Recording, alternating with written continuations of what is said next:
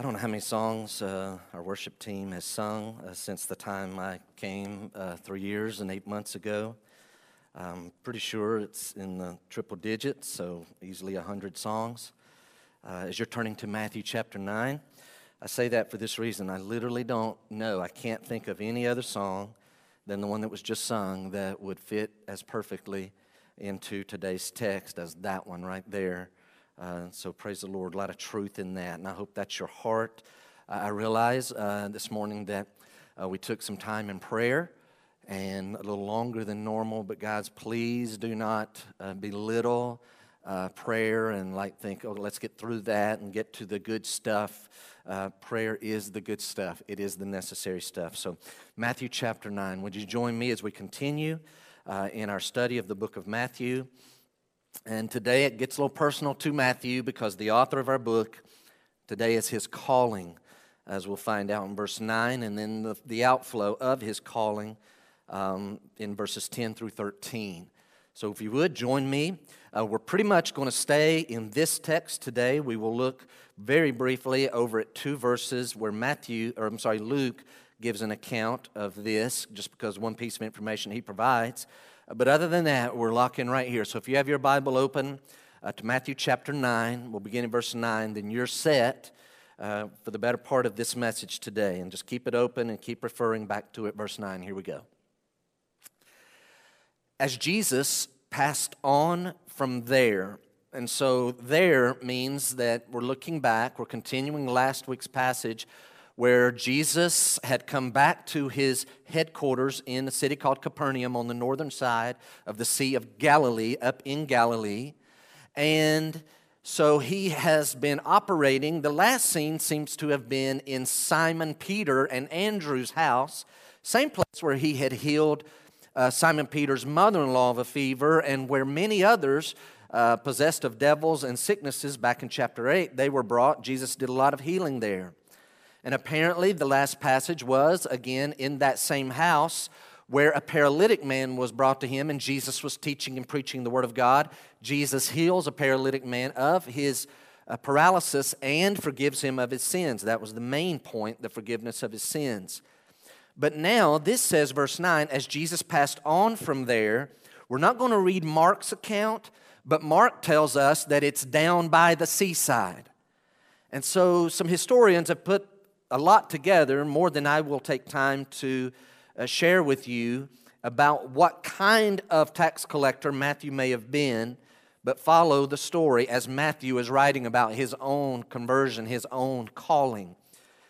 Again, verse 9. As Jesus passed on from there, from Simon Peter's house, again headed toward the sea according to Mark, he saw a man. So there's Matthew writing and just saying, by the way, that man was me but he doesn't give his name, but he says, and he saw a man called Matthew, and he's also called Levi. Levi, Matthew, he has two names that are interchangeable. He uses his name Matthew. So Jesus saw a man called Matthew sitting at the tax booth down by the Sea of Galilee. So that kind of gives us a hint as to what kind of tax collector. So he's there sitting at the tax booth because he is a tax collector. He's got his pen, he has his ledger, he's receiving, marking off, no doubt maybe rebuking, collecting, all of that. And the Bible says, He, Jesus, says to him, Matthew, follow me. Follow me. Guys, that is its own message. I am not going to make that the whole message, it's its own message. Jesus' message to his disciples, and certainly for these that were going to become apostles, is Follow me. He comes up to a man sitting, taking taxes. I don't know how that worked, if Jesus was in line or if Jesus caught a little spot, a little break in the line, goes up to him and says, Follow me. And he rose and followed him. That's how it happened. Uh, Luke tells us, as we'll see in a little bit, he left everything. Everything's left behind. He literally left that business and he began following Christ. So there's a gap of time between verse 9 and verse 10 because, and I don't think it's a large gap, a little bit of time because it would take time to organize. There's a change of life that's taken place. And as Jesus reclined at the table in the house, so I'm going to go and propose, and we'll show this in a moment. We're not back at Simon Peter's house. As Jesus reclined at table, that, that's how they ate at that time. You're going to have a nice big meal, they would recline. It's kind of like the upper room that we'll see later, and as we see so much of in the book of John. As Jesus reclined at table in the house, behold, many, notice, this is a large house, many tax collectors and sinners. So Jesus calls a tax collector. Next thing you know, we're at a scene where Jesus is reclining at table in someone's house. We'll know who that is in a minute. Behold, many tax collectors and sinners came and were reclining with Jesus and his disciples. Now that sounds odd. Jesus is eating a meal with his disciples. Who's he eating the meal with? Tax collectors and these people that are just generically called sinners. Well, verse 11, here they are again. We're kind of getting the picture that they follow Jesus around wherever he goes. Verse 11, and when the Pharisees saw this, they said to his disciples, not to Jesus directly, later they will talk to Christ. Apparently, they're a little afraid to talk to, uh, to Christ just yet because he's a very powerful teacher. When the Pharisees saw this, they see these tax collectors and sinners going in that. What are they doing? And they're having a meal, so they catch some of his disciples outside the house, no doubt, and they ask this question Why does your teacher eat with tax collectors and sinners? What's up with that? What's your teacher doing? Do you know what you're, do you know what that means? Do you know who you're following? Verse 12. But when he heard it, he said, and maybe there's some movement over to have this conversation. When he heard it, he said, Here's the answer to their question. Why does he do it? Those who are well have no need of a physician, but those who are sick. You want to know why I'm meeting with them? Those who are well, whole, healthy, they have no need of a physician, but those who are sick. Let me interject right at the beginning so that we understand Jesus is not saying that certain people are well, whole, and healthy spiritually and others are not. He's obviously talking about some know they are not well, know that they are sick, and others don't know it. And so, how come you're eating with them? Well, those who are well have no need of a physician, but those who are sick, referring to those in the house. And then Jesus tells the Pharisees, Go and learn.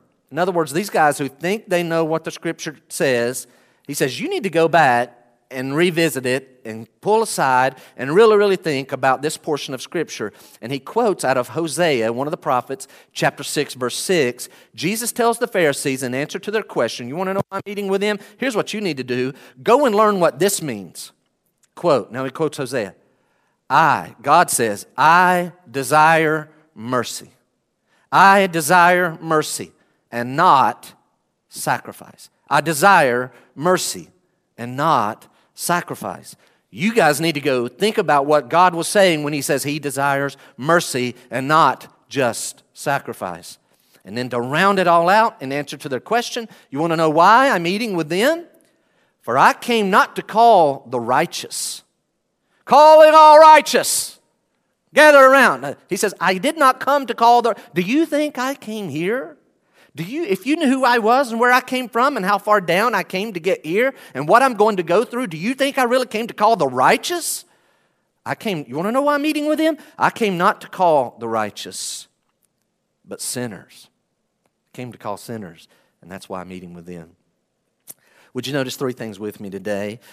Uh, your handout, this is a very, and if you're like a veteran Christian, I'm going to go ahead and tell you, this is the simplest sermon that we've preached in quite some time, but simple sermons are awesome because the goal here is not to try to make something fancy. The goal is to find out what is the main thing Jesus is trying to tell us.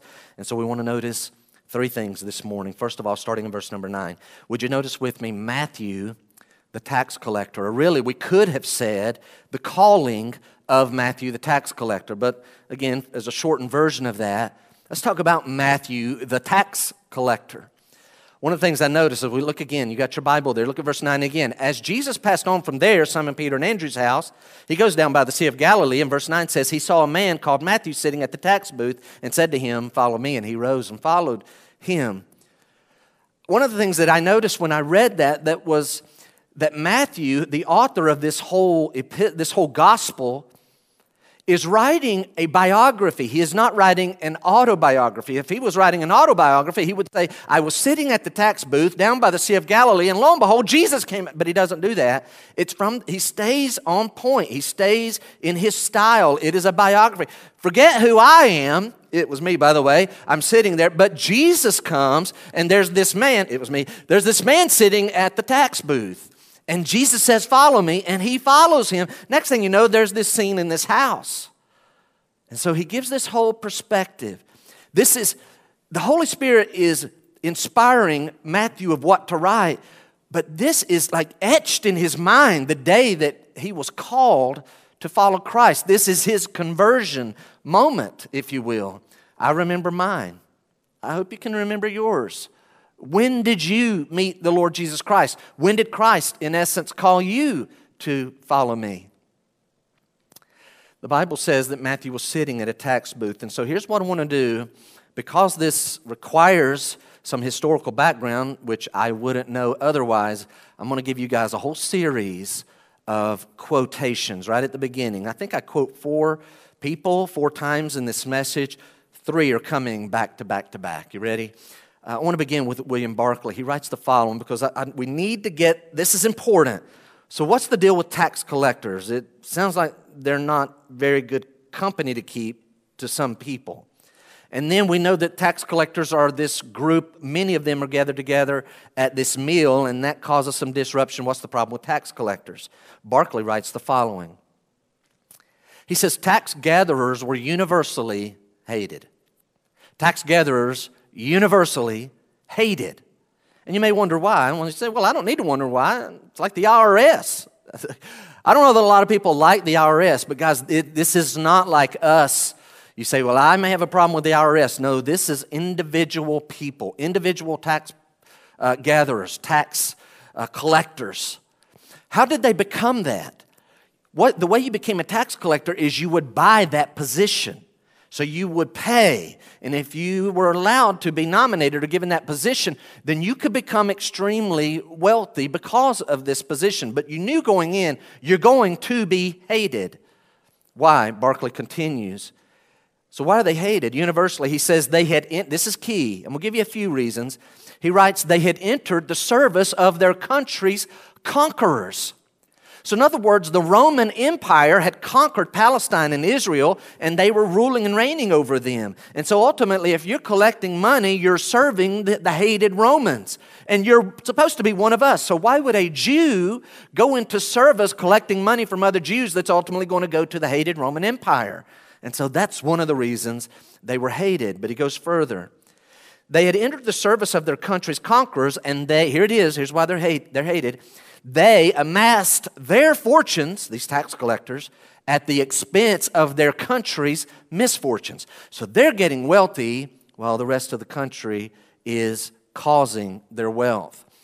I cannot take time, and I don't remember it all, but I cannot take time to really divulge all that I read this week about tax collectors. It would become its own message. But there were several types of taxes, just like we have several types of taxes. Uh, if you were a farmer and you grew grain, 10% tax on what you brought in that year. If you grew produce, fruits and vegetables, other types of things, 20% tax on that. If you had an income, 1% annual tax. You'll say, hey, 1%. But remember, 10% on your grain, 20% on your produce.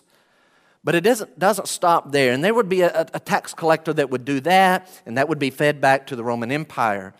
But the real reason people hated these folks is not only would they send back the Roman portion to the Romans, but the Romans allowed them, because you bought that position, it's understood you're going to do it.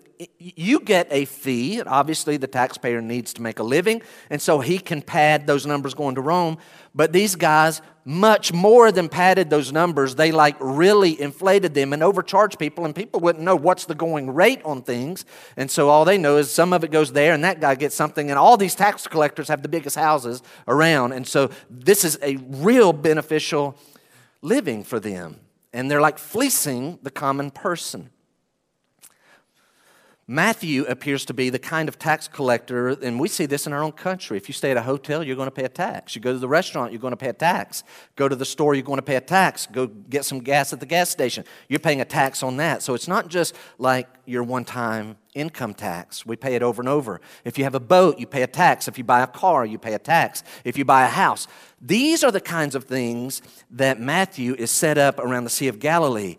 He's apparently taxing axles on carts. He's taxing boats. He's taxing donkeys. He's taxing the amount of bags on donkeys, how much fish is brought in, how much uh, pro- uh, produce and product is going from Egypt up to Damascus, and he's hitting it, coming and going. It's running through his hands, and he's a wealthy man. So let's go back to Barclay's quote and move on to the next one. So, putting it together, they're universally hated. They entered the service of their country's conquerors they amassed their fortunes at the expense of their country's misfortunes. And then write this down they were notoriously dishonest. Just explain that like they didn't just tax the amount that was required, they went way beyond.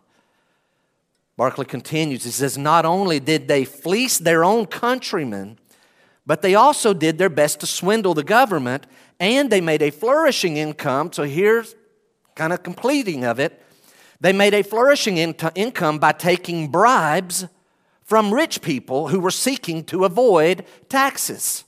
So I'm going to pull a random number. You have a business and you owe the Roman government, the government as a whole, Herod the king who is under the Roman government. You, your business owes $100,000, just using a hypothetical. You owe $100,000 in taxes, but if you can make a little deal with Matthew, the publican, the tax collector, he can maybe make the books look like you owe 65,000 to the Roman government. He sends that off. Give him 15, 20,000 to him as a little kick bonus that he's glad to take, and you're going to save 15 or 20,000 dollars in the deal. Everybody knows that the wealthy were doing this. So R.C. Sproul adds the following. He says, and you got to get, I'm going to give you three sentences, each one you need to develop in your mind. I cannot take the time. Sproul writes that, quote, even though they had wealth, their social status was at the bottom of the barrel. How many times in society do you see the wealthiest people literally are at the bottom of the social status? At the very bottom of the barrel, he continues. Talking of tax collectors, they were so despised, they were not permitted to participate in the synagogue. That tells me they were more despised than the Romans themselves. Roman centurion soldiers could come and sit at the back of the synagogue. Here comes a tax collector, and if they know who you are, no, no. You get on, you get on, you know you're not allowed out. Get out. That's how much despised they were. And then Sproul finishes by writing, they were regarded as so disreputable. Remember, dishonest. They're so disreputable that they were not permitted to give testimony in the law courts. So, guys, if you had an incident that you needed to take to court and your prize eyewitness who actually saw the thing happen, and you bring him in, if he's a tax collector, all the opposing lawyer has to do is say, Isn't it true that he's a tax collector? Well, yes. Well, we know he's a liar. He can't, he can't give a testimony. Get him, but he's telling the truth this time. No, get him out. He cannot testify on your behalf. And so, to our point in verse 9, R.T. France writes the following for Jesus. To call such a man to follow him was a daring breach of etiquette. Guys, do you understand? We need to feel this. Of all the people that Jesus could have called to follow him, he calls a tax collector. This is a major breach of etiquette. Later on, France completes his quote by saying, Fishermen who we think were probably over half of the apostles, seven, maybe eight of them would have been fishermen. He writes that fishermen may not have been high on the social scale, but at least they were not automatically morally and religiously suspect. Matthew was. Fishermen, they may not be the highest and the greatest. This guy's automatic. Why would you even have him? He is morally and religiously suspect. We know that because we know he's a liar. But, guys, here's the key Jesus changes lives, Jesus changes stories. There are folks listening to me right now, whenever now is, whether it's live on a Sunday morning or later on, and they're going to say, That is me. If you knew the stories that changed from before and after Christ of the people that are just listening to this message right now, God took their life and our lives and like this is what it was like before and this is what it's like afterward and it is night and day and that's what we find here with Matthew. Yes, he was a tax collector. Yes, he would be labeled with the sinners and yes, he's disreputable and yes, he's hated. But then he's a follower of Christ. He calls him to follow me on your handout, you have like five things, and I'm going to offer this. What is this follow me call that Jesus gives to Matthew? Literally, I want to begin by saying the call of, of, of Jesus on the life of Matthew to be his disciples literally means to follow him physically. Because he's going to get up, it means, let me put it together, follow me, like literally come and go where I go. And here's, I think, what that, the main point you are now going to live your life how I live my life. You're not going to live the old life. You're leaving all of that behind. You're going to now follow me. You're going to live like me. Secondly, what's this call on Matthew's life? It is to assist in ministry. It may be rowing a boat. It may be giving food to 5,000 and 4,000 males and not counting all the women and children that were at the feeding of the 5,000 and the 4,000. It may be going out in crowd control. It may be corralling and giving instructions. We know that ultimately these guys are going to be sent out two by two and they're going to be given a message from the Lord Jesus Christ and they're going to be given power to cast out devils and to heal people themselves. And so they're going to assist in ministry. What's this calling? Follow me physically, live like I live, assist in ministry. And the third thought is you're going to become a learner of my message. I'm going to be teaching and preaching, and your calling is to follow me and constantly be learning what I'm teaching. Number four, take what I'm teaching and put it into your life. Implement my teaching into your life. And then to round it all out, what's Matthew's assignment? Teach that to other people. Guys, I want to propose to you that what we just described, that is going to be Matthew's life. That is the same call that is on our life. If you're a Christian and you're watching this, can I encourage you? The call of Jesus on your life is not to escape hell. It's not just to go to heaven. The call is to follow the Lord Jesus Christ, like live how he lived, assist in ministry. Are you assisting in ministry? You say, Well, I'm a Christian. Oh, I know I'm a Christian. I've escaped hell. I'm on my way to heaven. Okay. Are you living life like Christ? Are you assisting in ministry? Do you make it a point? I want to learn the teachings of Christ. I want to implement those into my life. And then the big one are you teaching and training someone else after you? I'm going to call that discipleship. That is discipleship in a nutshell. And so Matthew follows the Lord Jesus. Obviously, he takes a huge pay cut. I mean, a huge pay cut. He is now living by faith. But we'll go further than that. Not only is he living by faith, Matthew now has a whole new identity. He has a brand new identity. Things are changing. So before this, Matthew's identity is I mean, he can't help it. Anytime someone asks him, Who are you? Oh, I'm Matthew. I'm a tax collector. He would have a negative identity, but he willingly takes it because it comes with a lot of money and he has a big house and he has nice things. But he's at the bottom of the social status, but that's okay. He'll take the money. Now he has a brand new identity. He is no longer has this negative identity as a, as a tax collector. Now his, his true identity is I am a follower of Jesus Christ. I am his. He is my new identity. Guys, can I say this? And I'm going to just a moment chase a quick rabbit so, so many times, we get our identity in what we do. And I don't have anyone in mind. I literally, I'm telling you, I don't have anyone in mind. But I will guarantee you, all around America and around the world, as we're living under these stay at home orders, I'll promise you there are people that are suffering psychologically and they don't even know why.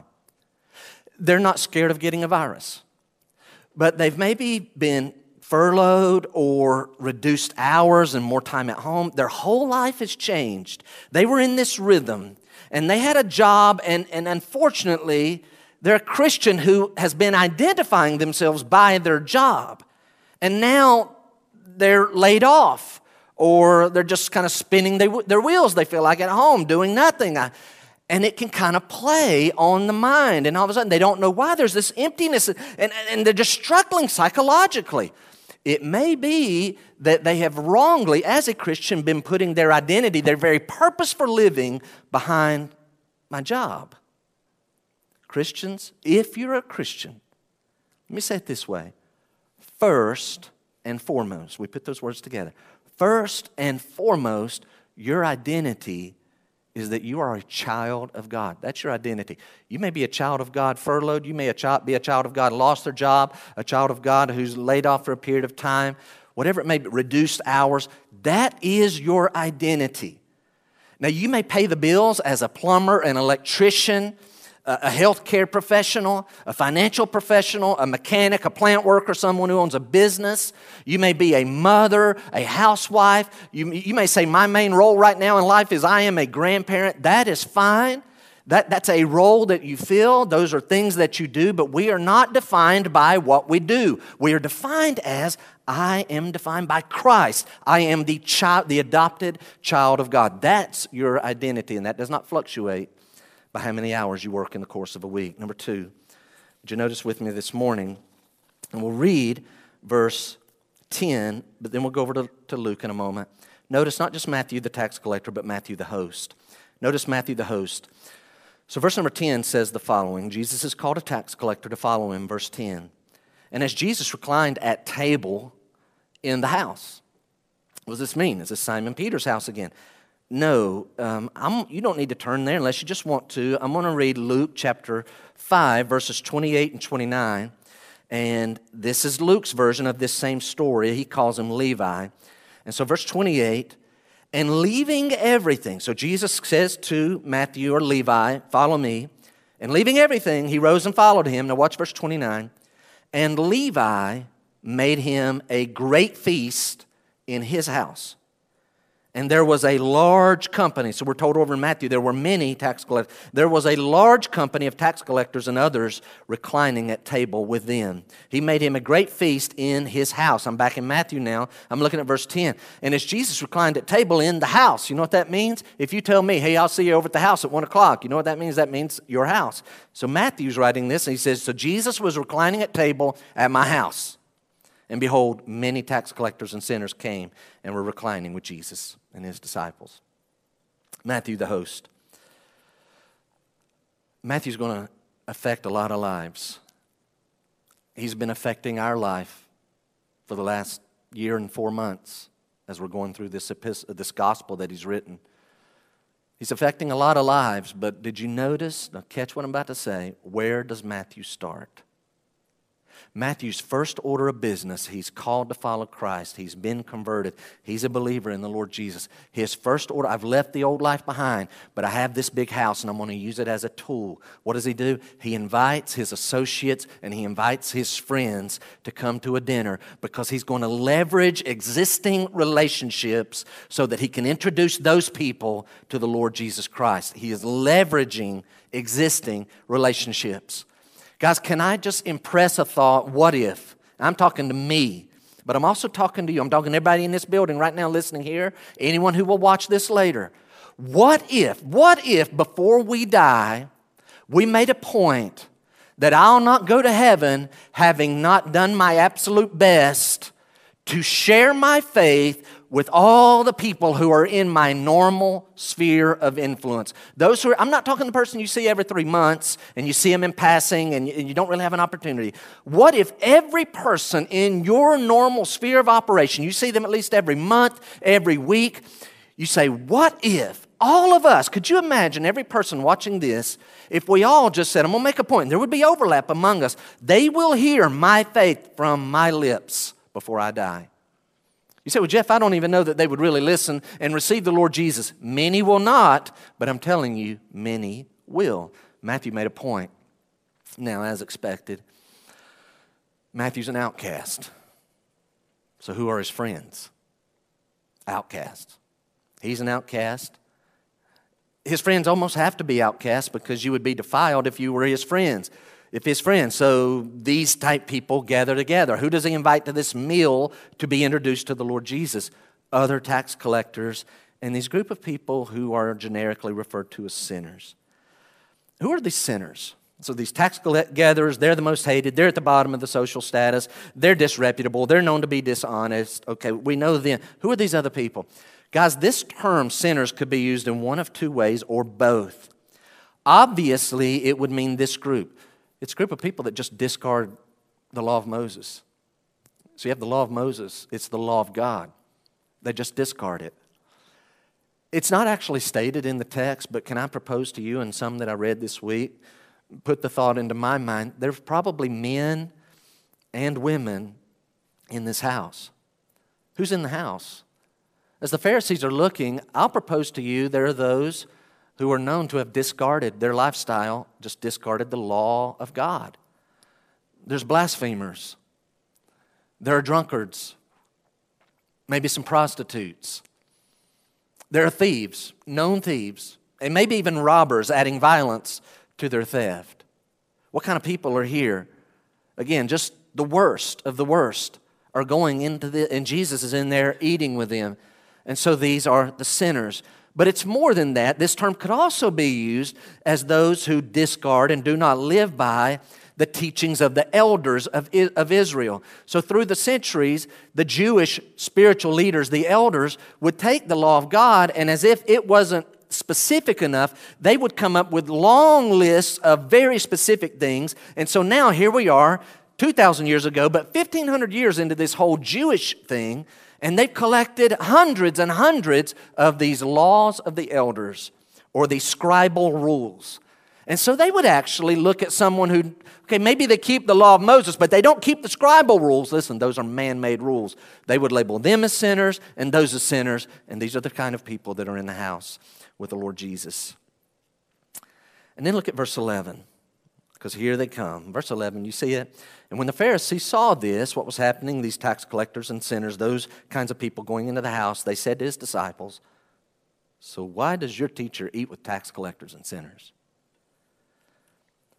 If you were with us last week, you saw the scribes in Peter's house and how they responded to something Jesus said. We're starting to get the right idea of what they do. They're just following. Are these guys like everywhere Jesus goes? Pretty much.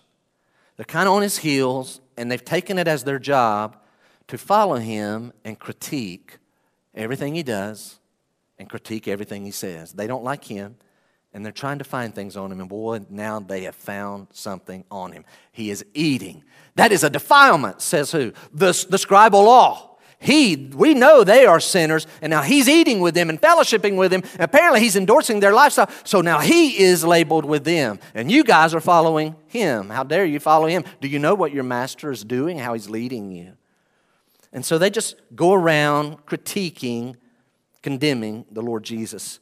They stay on the outside. The text doesn't specifically say, but I think it's very strongly implied. Once they see who's going in the house, they stay on the outside of the house. And they ask a question, verse 11.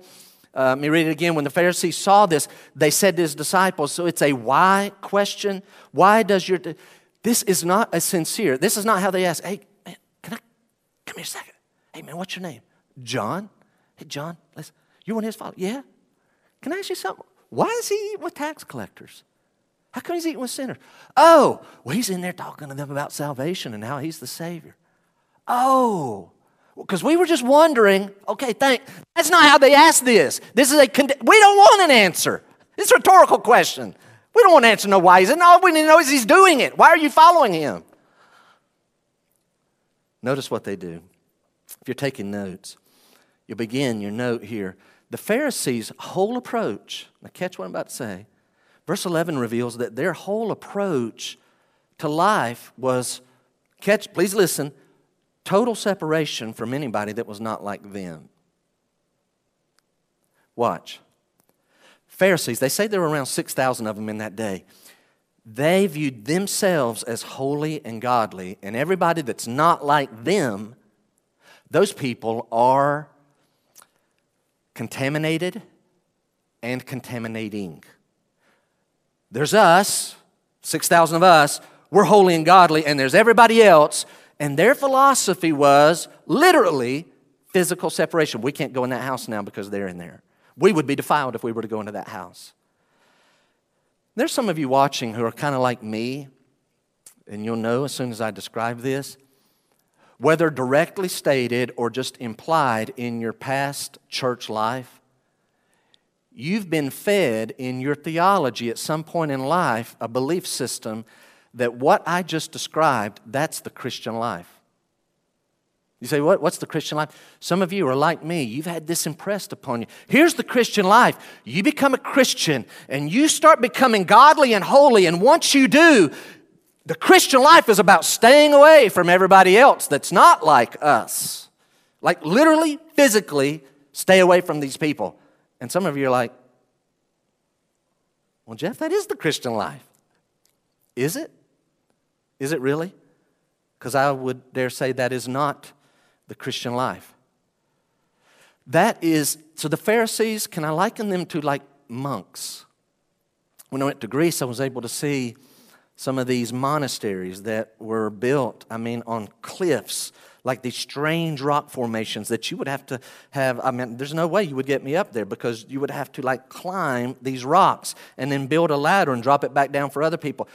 Monks would, would literally leave their former life and go off and live at these monasteries with just a few other monks. Some of them would take a vow of silence, like maybe for life or for most of the year until a short time of the year. They would spend like eight hours sleeping, eight hours praying, and eight hours working, praying and reading the Bible. And that's how they would break up. No frills in their life, like lots of self denial. Why? Because that's how you become holy. You get away from everyone that is unholy and we go live just amongst ourselves. That's the attitude of the Pharisees. Can I tell you what's wrong with that? You see the problem already? We're probably going to teach it 50 times before we ever get to chapter 28. That viewpoint, that mindset, that mentality of the Pharisees and even these monks totally neglects the Great Commission. Jesus says for us to go into all the world, to go to sinners, to win them to the Lord Jesus Christ, to get them to be baptized, to go public with their faith and then teach them to observe all that the Lord has commanded us. This mentality says, hey, I'm thankful for the person that told me about this, but as far as everybody else, the gospel stops here.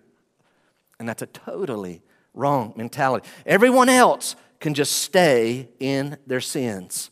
That's this mentality. Could you imagine if every Christian was like the monks, or if every Christian had a mentality like the Pharisees, we'd just stay away? we'd cease to exist after about one or two generations of Christians. Thankfully, the people who led me to Christ did not have that mentality. Let's get a bunch of snot nosed little ragamuffin, roughhousing kids and let's get them up on the mountain and let's send them to a Bible camp and we'll tell them about Jesus and some of them will get saved. Well, you don't want to put all that effort. Kids make messes and there's a lot of trouble, I understand, but we're going to do it. And praise the Lord for those who took the time to get a bunch of sinful little kids together and tell them about Jesus back in 1979. So before we leave the second point, I need to go back to how we've been taught, some of us. All right, hold on, Jeff. What about, you with me? What about what Paul tells the Corinthians? Paul says that we're to come out from among them, come out from among the world, and we are to be separate. What about that? Right, so we seem to have a dilemma, right? So there's this mentality like, physical separation. And some would take what Paul teaches the Corinthians and they would come up with this idea that we need to all get together and live on holy Christian compounds separate from the world. Maybe they can just kind of bus in, or maybe we'll just have a special shipping all of our stuff and we'll never leave the compound. And then we'll call it the Christian life.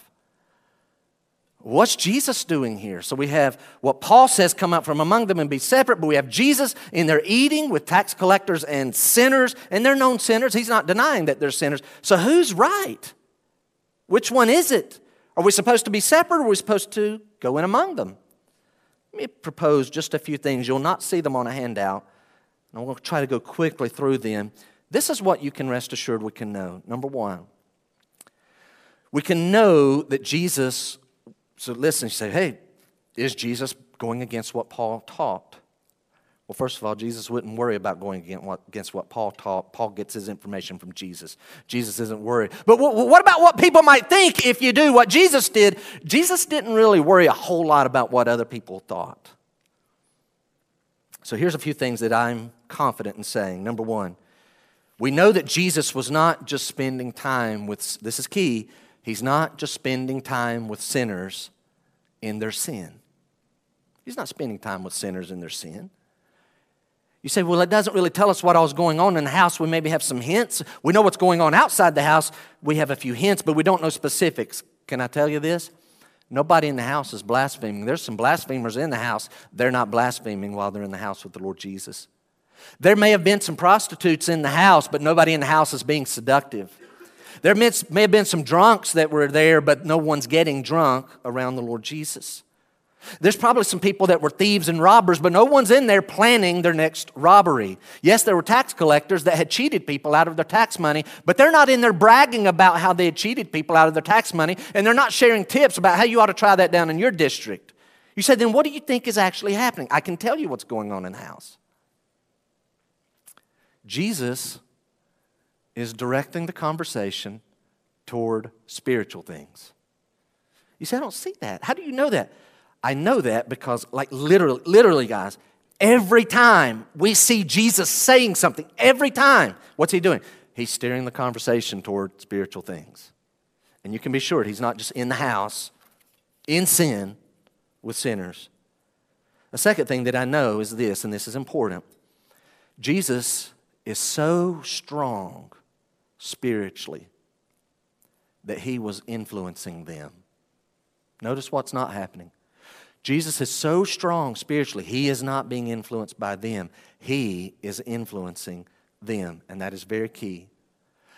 I am not getting too specific because uh, somebody may say this, and some, some of you right now, you're like I would be if I were listening to me and saying, So, what do you think? If Jesus is like literally eating with, sitting down at a meal, that sounds like some fellowship is taking place, then, then how far can we go would it be all right, Brother Jeff? Do you think it's okay if a Christian does this and maybe puts themselves in this position and that one and that? Okay, I am not going to get specific because some of the things that the Lord would allow some of you to do, and some other people may critique and say negative things about you for doing it, you are a strong enough Christian that that would not alter you from your task.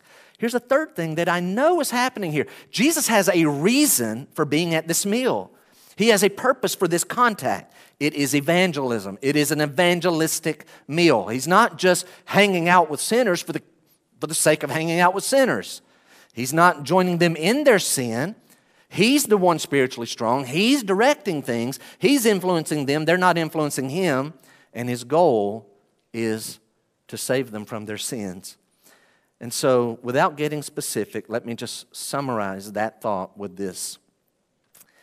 This passage does not encourage any Christian to put themselves in a position that is spiritually tempting beyond what they can bear. So there's some young Christian, and you may say, hey, okay, I'm going to go do this, and next Friday I think something, I've already heard something's going on, and I'm going to go. And, okay, can you handle it? All right? This is not this is not grounds for any Christian to put themselves in a position that it is too tempting for them to handle. But we don't want to leave it there. This is actually a challenge to us to be like our Lord, to become so strong spiritually, so strong in our faith that we can put ourselves in a position where, so to come out from among the world and be separate doesn't mean like physical distance. It means to be different in how we live, in our purpose of living, in our lifestyle, not in the distance, physical distance between us and them. And so, what this is calling us is to become so strong in our faith that we can minister in the world without partaking of the sin of the world. So, we're in the world without being of the world. And by doing that, we are still separate from the world. So, I close this point before our third one today with a series of questions. Can, is it possible for a Christian? Can you be a Christian? I don't mean just be saved, but I mean a little Christ, Christian, Christianity, of Christ? Can you be a little Christ? Can you be like Christ, a follower of Christ? Can you really be a Christian and work on a construction site? Can you be a Christian and work on a? Do you know what happens on most construction sites? I've been on a few hundred. You'll hear things. And sometimes you'll hear blaspheming, and sometimes you'll hear bragging about things that shouldn't be being bragged about. Can you be a Christian in that? Can you really be a Christian and work on Wall Street? Uh, do you know what goes on? It's, it's very tempting. You, you can cheat the system and jump ahead and take advantage and very greatly benefit yourself. Can you be a Christian? Can you be a Christian and go into politics? Can you be a Christian and go into the military? You know about the military, right? Lots of language, lots of drinking typically, lots of sexual promiscuity, lot, uh, lots of independent feelings, lots of pride. Can you do that? You can. But you will have to be strong in your faith. And it's not just strong in your faith going in. You had better be depending upon the Lord to keep giving you strength while you're in that situation. But yes, it can be done. Third thing this morning. Number three, not only Matthew, the tax collector, and Matthew, the host, but the main point of today's text is salvation is only for confessed sinners. Salvation is only for confess. Who, who needs salvation? It's only for confessed, confessed sinners. Do you profess? If you will not confess sin, then you can't have salvation. So I want to hit this from several angles this morning. Look at verse 12 again. But when he heard it, their question, Jesus said, Those who are well have no need of a physician, but those who are sick. You need to go and learn what this means, Pharisees. I desire mercy and not sacrifice, for I came not to call the righteous, but sinners. So try to hit this from a few angles. Here's where I want to begin, guys. The word gospel, do you know what it means? So if you're there watching at home somewhere, maybe you're by yourself. If you know what that word means, say it out loud. Like maybe I don't really know. Maybe right now, great. Some of you just said exactly what the word gospel means. Somebody here? What's the word gospel mean? Good news. Right, it means the good news. Here's what we need to understand.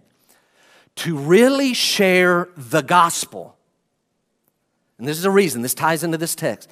To really, sh- to really share the gospel, we must precede the good news that Jesus provides eternal life, Jesus provides a way of heaven, Jesus gives us salvation. That's the good news. It's about Jesus and what he does. That has to be preceded by the bad news about sin. All of us have sinned. All of our sins have offended a holy God. He must punish our sins. We must hit this bad news. The only way the gospel is perceived as truly good news is when it is preceded by the bad news of sin. And that is what Jesus is hitting at this morning. So if I can encourage you, please. You say, I want, I want to tell somebody. I want to be like Matthew. I want, I, have got someone in my life that I'm going to target. I'm going to tell them about Jesus and, and how we can go to heaven through him. I'm going to tell you, it will not work unless you precede that good news with the bad news about sin. You say, Well, I don't want to talk about sin. Don't be afraid to talk to people about sin and include that you are a sinner confess, oh, I'm a sinner. You say, I wouldn't know where to start. Just go to Exodus chapter 20 and go through the Ten Commandments and just ask them, Have you ever had a time in your life where you've loved anything or anyone more than God? Uh, check, yes. Have you ever taken the Lord's name, God, Jesus Christ, ever in vain at all? Have you ever dishonored your parents? Have you ever had hatred towards someone? Have you ever lusted towards someone? Have you ever told a lie? Have you ever coveted, ever in your life? Have you ever done even one of the talk about sin? You have to hit the bad news before it will really be perceived as good news, the gospel of Christ. Notice what Jesus says. Look with your eyes, verse 12. He says to them, Those who are well have no need of a physician. So let's just be honest. And when I say men, I mean males, all right? Men, and I'm putting me in this group, and there'll be some wife. Uh, some wife right now is going to either bump her husband or go, mm hmm. Men are notorious for not going to the doctor.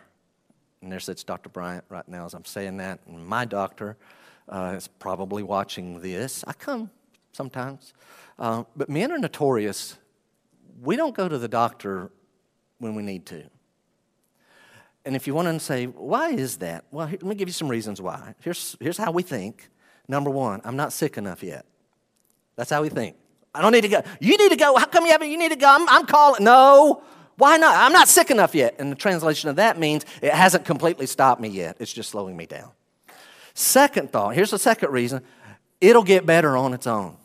And maybe a head cold will, but sometimes we get these other things that happen to us, these conditions, and our mindset is it'll get better on its own. It hadn't yet, but we think it magically will.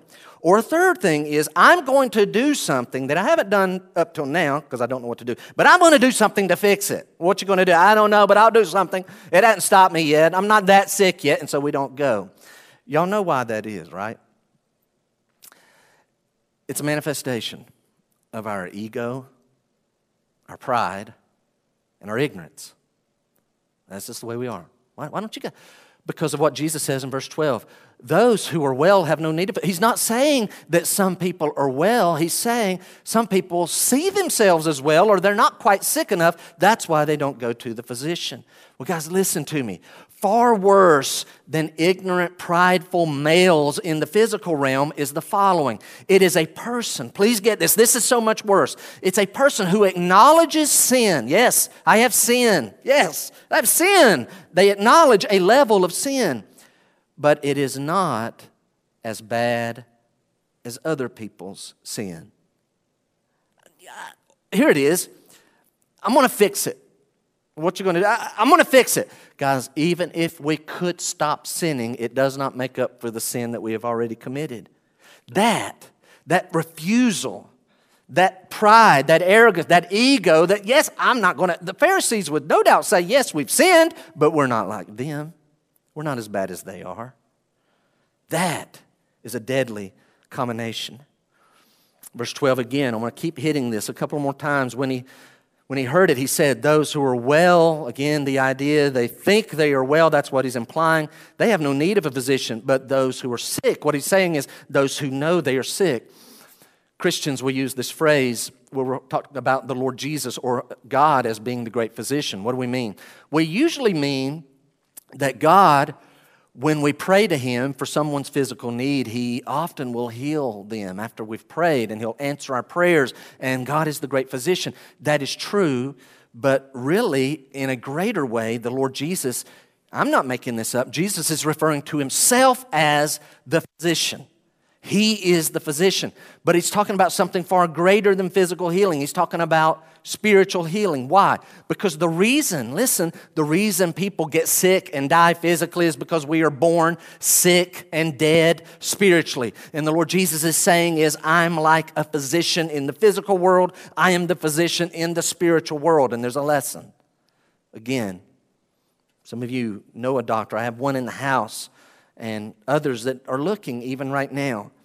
This is what Christ is teaching us. This is important. This is something that our nation is growing in our appreciation of, appreciation of in a literal physical way right now with this pandemic taking place. What Christ is trying to tell these Pharisees, you want to know why I'm in there with them?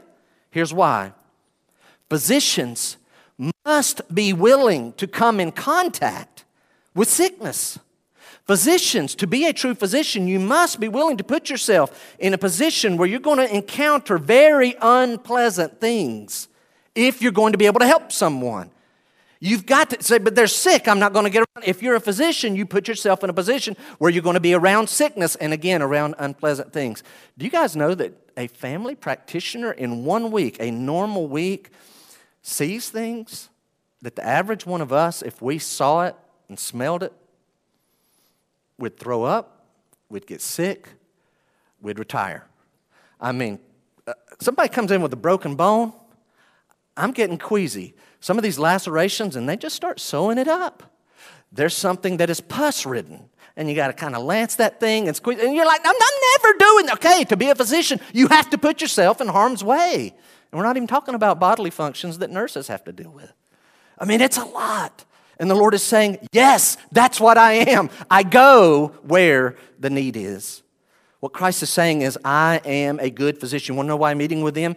Jesus goes where the need is. He's trying to tell these Pharisees, I'm not in there eating with these tax collectors and sinners as an endorsement that I'm fine with their life. No, I'm giving myself as an opportunity. I'm giving them an opportunity to trust me as their spiritual healer of their sin sick souls. I'm offering them spiritual salvation. They know they're sick.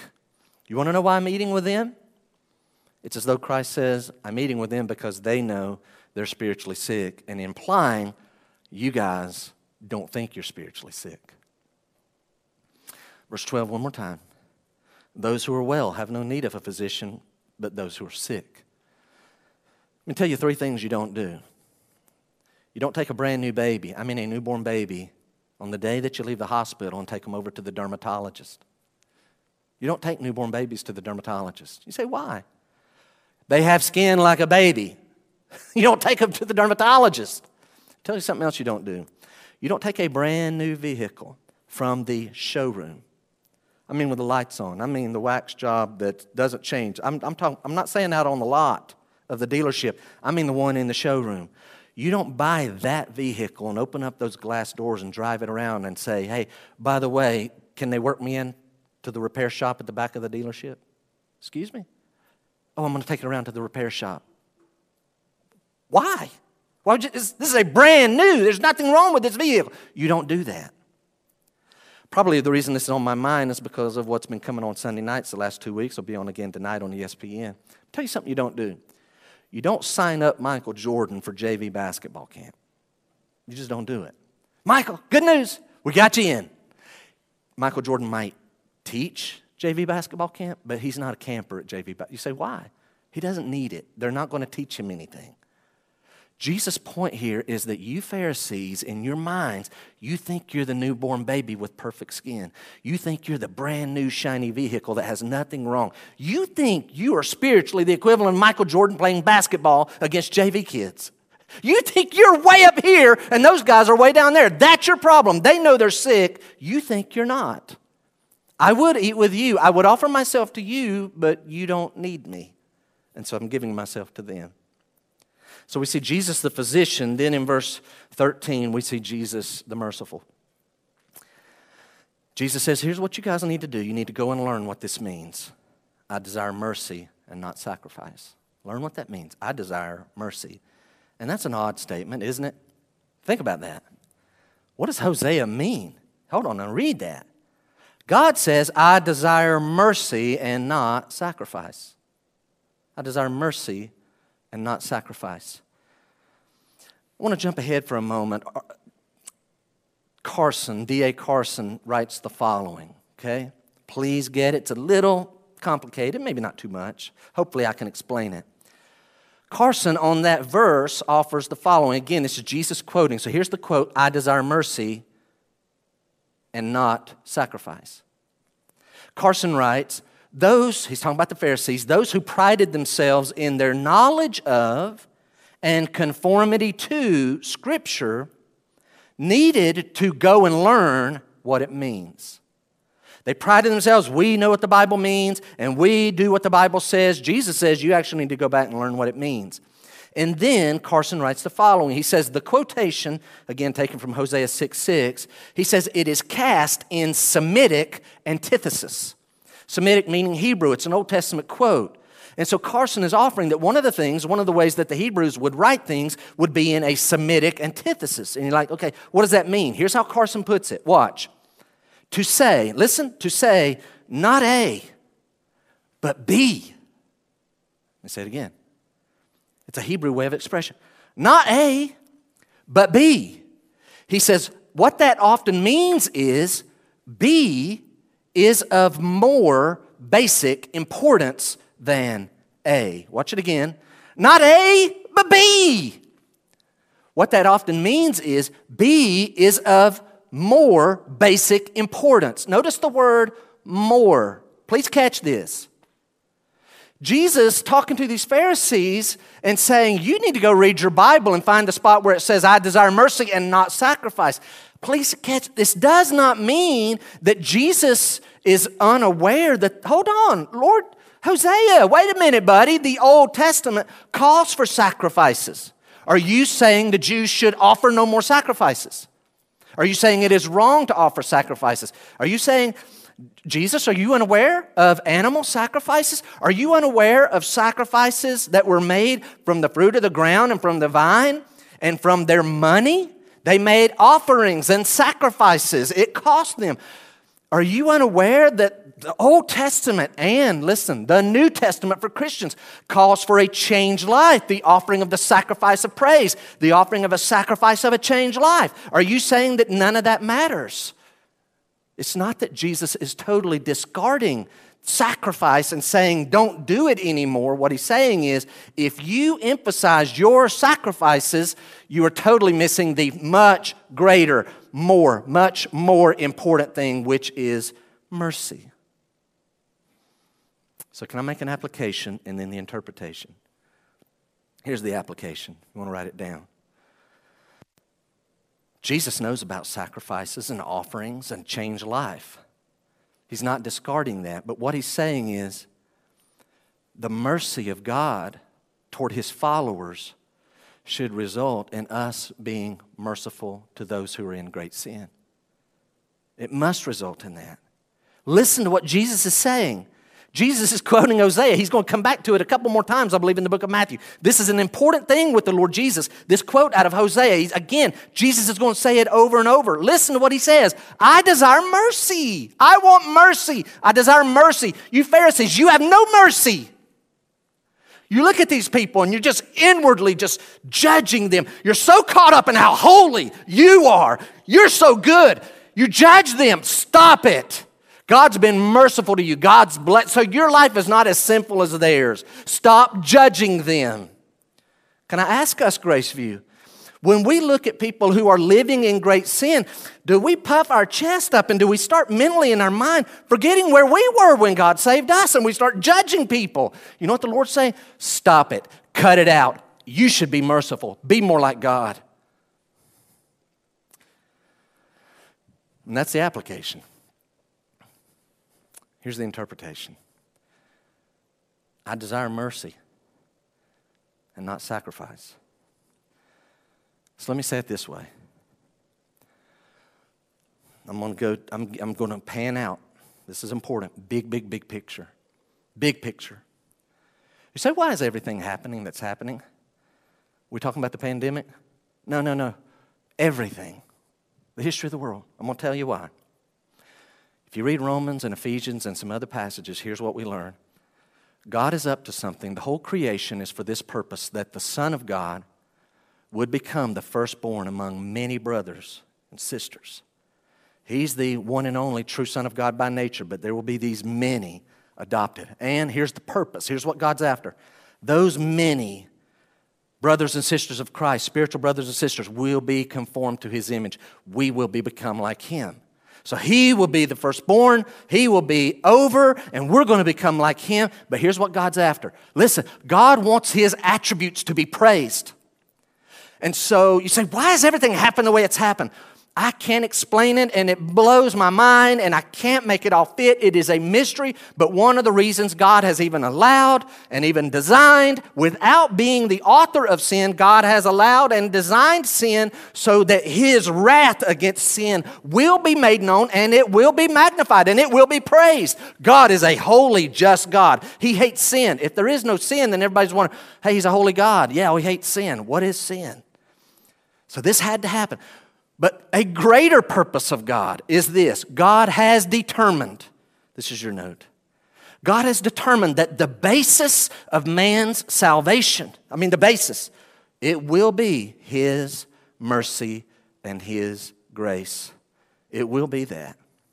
God has determined my love, my mercy, and my grace. Hey, what, so what is mercy? Mercy is when people sin and God doesn't give them. He has this covenant love he doesn't give them what they deserve. So, what is grace? That's the other part of his covenant love where he gives us so much we don't deserve. What does that all spring from? God's great love. So he creates these objects of love who go astray, but he loves us and he shows us mercy and he gives us grace. And God has already determined man's salvation, oh, it's going to be about my mercy and my grace. It is not about your animal sacrifices, the money you give, or how holy you live your life. It will never be based on those things. God's made up his mind. I've said it over and over. You and I must have faith, but God has determined that grace is the greater thing that allows faith. You can have faith all you want, you have to have it to go to heaven. But if you have faith and He doesn't offer grace, your faith does no good. Grace is greater than faith. Then the last few thoughts here's verse 13. Jesus says, Hey, you need to go and learn what this means. You want to know the answer to your question why I'm eating with him? I desire mercy and not sacrifice. For I came not to call the righteous, but sinners. I came not to call the righteous, but sinners. Christ didn't come. All, all the righteous, send the word. We're going to start the kingdom. I'm going to give a few days. Send the word. All the righteous come get. I need two lines. Let's get a line right here and a line right here. Everybody that's right. Listen, if he were to call the righteous, anyone who even for a moment thinks, I wonder if I can go get in that line. If you even think for a second you could get in the line of the righteous, you're disqualified from salvation. You can't have it. You're disqualified. But what Christ does is he offers a call to sinners. He doesn't call the righteous. Why doesn't he call the right? There are none to call. The Pharisees, here's how they're thinking. I'm telling you, in their mind, there's a gap. There's a gap between them and the people in the house. And they think it's a wide gap. And I'm going to tell you guys, they're right. There is a wide gap between them and the tax collectors and sinners in the house. But the problem is, unfortunately for the Pharisees, that, that wide gap is not in their favor, it's against them. They think they're very near heaven, but actually they are really far. The people who are inside, who know they are sinners, they are very close to salvation. And the Pharisees are miles and miles from it because they don't think they need the Lord. They are waiting on the call of some Messiah that's going to call the righteous. They're going to keep waiting and waiting. It will never come for them. Jesus says, I came to call sinners. You see the word call there in verse number 13? It's not like how Paul uses the word call, this effectual call. What it means is literally an invitation. What Christ is saying is if anyone will hear my invitation, and if they will hear it as something they need, if they will acknowledge their sin, then I am offering them an invitation to come to me and I will save them from their sins. Now, guys, I realize today's message, you say, Jeff, there's no reason. I understand now why there were so few blanks on today. This is the simplest. This is like a review. I'm a veteran Christian. I don't really need this message. I didn't learn anything new. Guys, never grow tired of hearing what the Lord Jesus Christ teaches. Do you remember last week's message? Do you remember a paralyzed man is let down through the roof? Jesus, on his own, just tells him, I forgive you of your sins. The scribes and Pharisees say, You don't have the authority to do that. They're thinking it. Jesus says, Oh, I have. So here's last week's message. I, Jesus says, I have full authority to forgive people of all their sins, anyone of all their sins. And then this week's message comes on the heels of it, and it teaches us this. But the crucial, again, last week, Jesus has full authority to forgive anyone's sins. This week's message, Jesus is teaching us that the crucial first step to receiving that forgiveness of sin is you must acknowledge that you need it. You have to. I close with this thought. Here's what I find amazing. I really do. Let this sink in. The holiest person, the, by far, the holiest person who's ever lived. Now, guys, let this sink in. I wish somebody would have told me this when I was in Bible college, about first year. The holiest person who's ever lived was encountered by sinners, and he put himself in a position to be encountered by well known sinners. And yet, he didn't repel them. He actually, the holiest person, he attracted them. And yet, he never compromised his holiness. I think there's a lesson there. I'm going to say it again. The holiest, only perfect person comes in contact with some of the worst in society. He doesn't repel, they don't flock away from him. He actually attracts them, and he never compromises his holiness. Here's what that tells me if there is even one person or five or 50 who are watching this right now, and for whatever reason, where the Lord has brought you to watching this this morning, you in your heart are feeling like, I am such a vile sinner. And in your heart, you're feeling very, I mean, you don't just know your sin in your head, you're feeling the weight of your sin. And there's probably someone who fits this category. Some things have happened and you've done something recently or you've not done something. I mean, it's been building and building. Or you did something really, really bad and you're thinking, I could never go to heaven. If anybody, I am unworthy to go to heaven. Can I tell you something? The Lord does not want that poverty and that bankruptcy of righteousness to drive you away from Him. He wants, you're there. You feel, you're feeling, like, I, I can never go to heaven. He wouldn't say, Jeff, if you knew what I did, or if you knew how much I've done. He wants that bankruptcy of righteousness to not make you be repelled, but to drive you to Him. Listen, you, like, like you, you, you're the reason He came. You're the reason He died on the cross. You are closer than about everybody else. Now you have to have faith. You say, well, I, I know I'm a sinner. The Bible's correct. I don't have to hear that. I'm feeling it. What you have to do is take that knowledge and that weight of that sin and that burden and that conviction. You have to hear the promise of the Lord Jesus Christ. Again, I gave these last week. John chapter 3, verse 16. You have to believe. Let it drive you to Him. The Lord's saying, I'm, that, You're the one I'm inviting. Come. All that the Father gives me will come to me. And he that comes to me, the idea of asking for salvation, I will not cast out, I'll not reject you. He's inviting. He's literally saying, Who am I here for? I'm for those who know they are sinners. He's going to be called the friend of sinners. That's our God.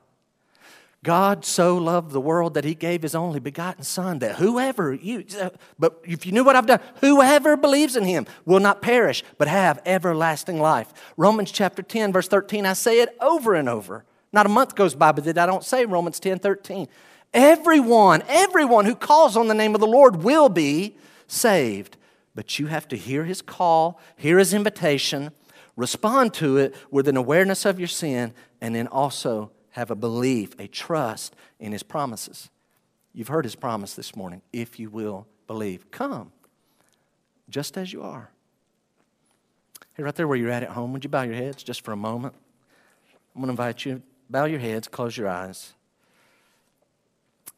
As the Son of God, Jesus has full authority to forgive all your sin, but you must acknowledge that sin. And if you're not a Christian yet, I want to encourage you, even right now, I may be talking to one or again, five people, 50, who knows. Have a conversation with God. He's everywhere, He knows your thoughts. Just go ahead and put me in the background, but let me just kind of prompt you. Maybe the Lord even used my words. It's Him that you need to listen to, but just bring Him into your sphere of awareness and talk to the Lord and say, Lord, you know that I am aware of my sin, but today I am taking Jesus up on His offer. He's calling sinners for forgiveness. And just ask the Lord in your own words. Lord, I'm broken. I'm wounded. I'm empty. I'm a sinner. But I believe your death on the cross was for me. It was enough. Would you please save me? Ask Him. Just ask Him, save you from your sins. Trust Him. I promise He will save you if you will trust Him. That's all you can do. That's all you must do. You don't have to move your body. You don't have to move your vocal cords. Just in your heart, talk to the Lord. God, I believe in you. I believe in what your son did on the cross was for me. Lord, I receive your salvation. I ask you to save me from my sins. And then this morning, just before we dismiss and go off the air, Christians, can I just, just a couple of things? Can I encourage us? Never forget where you were when God found you.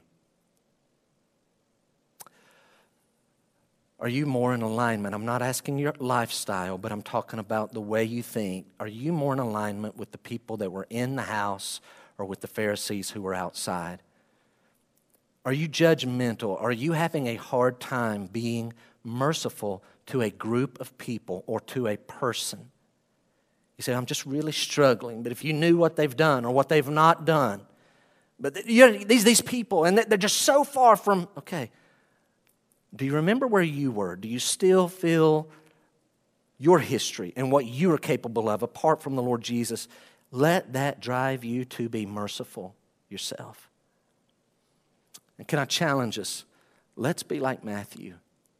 Matthew followed the Lord and lived like the Lord. Matthew engaged in ministry. Matthew studied the life of the Lord Jesus. He learned what he taught, he implemented into his life, and he taught other people. Are you doing that? Let's be like Matthew, who was a tax collector turned apostle by the power of Christ.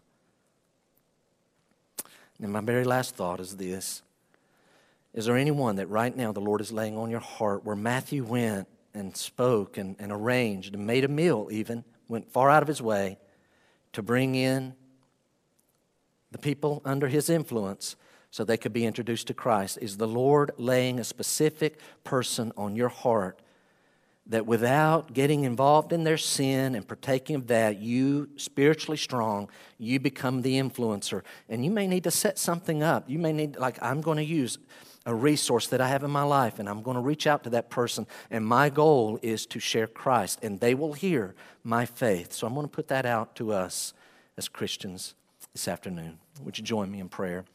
Father, thank you for the Lord Jesus. Thank you that you loved us, that you gave your best. Thank you that Christ was willing to have to do with us as a good physician coming where the need is. Lord, thank you for meeting me there in Mount Olive Baptist Church, Town Mountain Road in Asheville, North Carolina in 1979. Lord, you met me and you revealed my sin and you gave me faith in your promises. And so, Lord, I pray if anyone did that today, Lord, that they would even follow up and now share their faith. Lord, let us as Christians be sharing our faith. Let us follow the example of Matthew as he followed you. Lord, I pray that we would find our identity in you. Lord, we are thankful for the Lord Jesus. Thank you that, again, he came not to call the righteous, but to call us as sinners. Lord, we needed that. And again, thank you for him as our Savior. We commit this time to you. We pray it in Jesus' name. Amen.